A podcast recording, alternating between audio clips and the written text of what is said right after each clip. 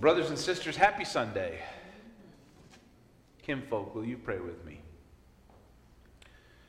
Glorious Creator, risen Savior, I pray that the words of my lips and the meditations of all of our hearts and minds will be pleasing and acceptable unto Thee, our guide and our destination. Amen. Well, another week has passed, and I see from our legislatures in the South another heap of absolute nonsense in the news. Florida, Alabama, making their attacks on our public school teachers and on children, our trans children's health and access to medical care, and all of these pointless acts of cruelty and aggression and stupidity. These bills are kind of high-octane stupid, that when you hear about it, it makes you go cross-eyed for a second, because I suppose, um, you know, I'm old enough to remember North Carolina and what North Carolina tried to do six, seven years ago. North Carolina is a fine state. You can say what you want to about their terrible habit of dripping perfectly good barbecue into vinegar, um, which, as an honorary re- resident of Memphis, I find blasphemous. Um, but North Carolina chose this path half a decade ago and did terrible and irreparable harm to their state's economy. And I knew that it would, and it did. And so then they repealed those awful laws. But the damage was done. In North Carolina, it was about bathrooms. That's what it was about in the South, bathrooms. It was confusing to me because when I went to graduate school in Chicago, we had gender-neutral bathrooms. You just went, it was just a bathroom. Just like the bathrooms in your house. You don't have a men's room and a women's room in your own home, because uh, that would be ridiculous. Uh, so likewise, we did that at the graduate school. We did it because the um, police, the Chicago uh, police, felt that that was safer for us. Um, and so that's what we did, and it didn't bother anybody, because who cares? But people are spiteful, mean, and this is the same sort of nonsense that they pulled in the nineteen fifties when they banned African Americans from using the same bathrooms as white folks. Same, same exact thing. And it's all rooted, this legislative meanness towards minorities, small groups. It's, it's rooted in attitudes of scarcity. Attitudes of scarcity. This uh, false belief that there's not enough to go around. It's fear. People absolutely love to have something to be afraid of. Today's gospel lesson is about that, I think. There's just a great dear, deal of, of, of fear in the air at the very beginning of the story. Anger, fear, and there's scarcity right there. Empty nets. And then Jesus leads his disciples to a different place, a place of abundance. Just so happens to be a fish fry. So these attitudes get us into trouble, and attitudes can get us into grace. So this was the twenty-first chapter of John, officially the last chapter of John. And some people don't like the twenty-first chapter of John. They, um, it w- the twenty-first chapter of John, to be plain spoken, was clearly added after the fact. It was added to the Bible later. And uh, so some folks think it might have some sort of bias or kind of shadowy motive behind it. If you listen to the last verse in the twentieth chapter of John, the verse right before this reading, it says, "Now Jesus did many other signs in the presence of his disciples, which are not written in this book, but these are written so that you may come to believe that Jesus is the Messiah, the Son of God, and that through believing you may have life in his name." That's clearly intended to be the end of the Gospel of John, but then it picks up again. The twenty-first chapter is like, but wait, there's more. These things Jesus showed himself again to the disciples by the Sea of Tiberias, and he showed himself in this way. It's as if, reading the Gospel of John, the longest of the Gospels, uh, it's as if church is over, and the last hymn is sung, and the postlude is played, and we're starting to rise from our pews, and we're already thinking about all the stuff we're going to get done on this beautiful Sunday afternoon, and then Pastor Nate pops up and says, but wait, there's more church than there is today, because we got a congregational meeting after church. And we kind of grumble, and we sit back down in the pews. And that's scarcity. That's a scarcity attitude. You gotta complain when church goes over an hour. I love that. Come on already. Enough church. I gave God an hour, an entire hour of my precious week. I've got more important stuff to do. I want to say, you know that God is giving you eternity, right? You can't give God another fifteen minutes? No. I want to go sit and stare at my phone. That's a scarcity attitude. Scarcity of time. People say they don't have enough time. I don't have enough time. Life is short. Wrong. Life is the longest thing that you will ever do. In fact, we've got plenty of time. I know people have time because they spend it on social media. And if they were short on time, they wouldn't do that. And for the record, Joel and the worship team and I work every effort to keep worship to an hour. But that's not just for the benefit of your spirits, kinfolk. It's to encourage us to be concise and clear. We only keep the prayers and words and music that are compelling. So don't fret. We will get you out of here on time. The Gospel of John says, wait, the story's not over. Jesus also did these things after his resurrection. What did he do? What did he do? He did three things. First, he caught some fish. Second, they all had a nice campfire supper on the beach. And third, he established the Christian church.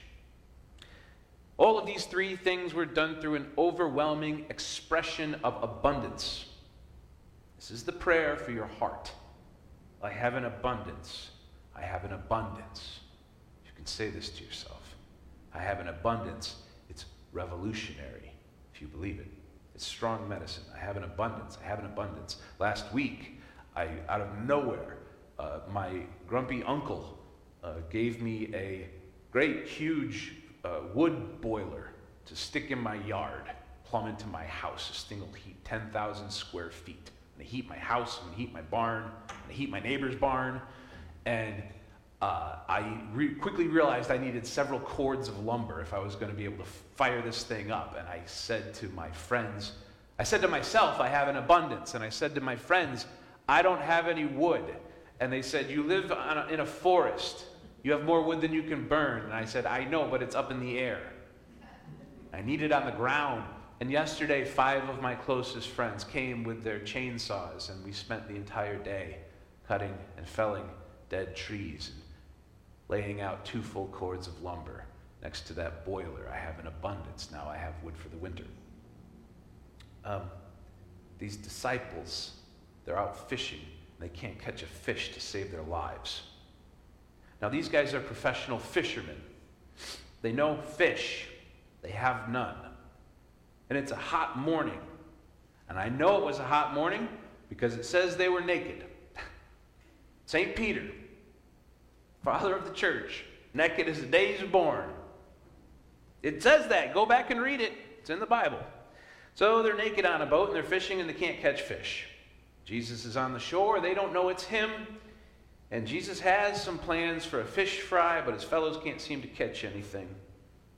It doesn't matter to them because they believe. No, in fact, they're on that boat. They know that Jesus is dead. That Jesus is in the tomb, and that they've lost him. Part of me wonders what it's like to fish, to try to fish when your best friend has just died. I wonder what I would do. Are they fishing? Are they mourning? I guess I'm not surprised they're fishing. Remember, they were fishing when Jesus first called them to ministry.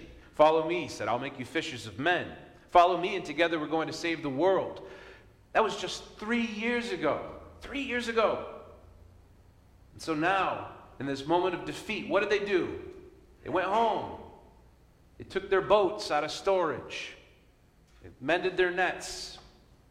They went back out on the Sea of Galilee. Jesus is dead. They're trying to fish. Maybe they're trying to reestablish their business or their industry. They've been shown the ultimate answers to everything. Now they're supposed to just go back to work, I guess. And then a voice from the shore cries out, throw the net over the other, other side, fellows. Is this a cruel joke? That sounds like that sounds like what Jesus said when he first met them. Some joke. But they do it. And then they know the truth. They find in their net an abundance so great that it threatens to sink the boat, reminding them of a time three years prior. Something similar happened. Peter knows. Peter knows Peter, Jesus' best friend. Peter, who had never had a chance, never had a chance to apologize to Jesus for his betrayal on Good Friday. Peter won't wait for the catch to haul in. He jumps in the water. He starts swimming towards shore. The rest of them catch up with him. The haul of fish to shore they are. The Bible says exactly one hundred fifty-three fish in the net. Now that's a lot of fish. That is also a suspiciously specific number of fish. Why one hundred fifty-three exactly? Well, Kim Folk people have proposed many reasons for the number one hundred fifty-three. Saint Jerome, who was the first translator of the Bible, explained patiently that there were one hundred fifty-three fish in the net because there are exactly one hundred fifty-three species of fish in the entire world. So this was a metaphor for global evangelism. And we should cut him some slack, because uh, taxonomy and the study of fish wasn't exactly an advanced science in the fourth century. Augustine did math, and he noted that the uh, oh the, the derivative of one hundred fifty-three, if you add all the numbers together, one plus two plus three plus four, and you get up to seventeen, and seventeen is ten plus seven, which is the Ten Commandments and the seven spirits of God, and that is uh, kind of a stretch. Um, there's a lot of people who have come up with a lot of reasons for one hundred fifty-three. I have my own reason that I think it was one hundred fifty-three fish uh, because there were one hundred fifty-three fish. one hundred fifty-three fish is a lot of fish. I just think it's simply one hundred fifty-three fish because I know that the fastest I've ever driven in a car is one hundred twenty-six miles per hour. The best score I've ever gotten on a round of disc golf was eight. The largest largemouth bass I've ever landed was twenty-one inches long. Most slices of pizza I've ever eaten was eleven slices. Don't judge. I once slept in the canopy of a tree that was one hundred twenty-six feet tall. I have had fourteen stitches in my right foot, and I am the sixth interim pastor of this church. I remember these numbers in specificity because they're touchstones.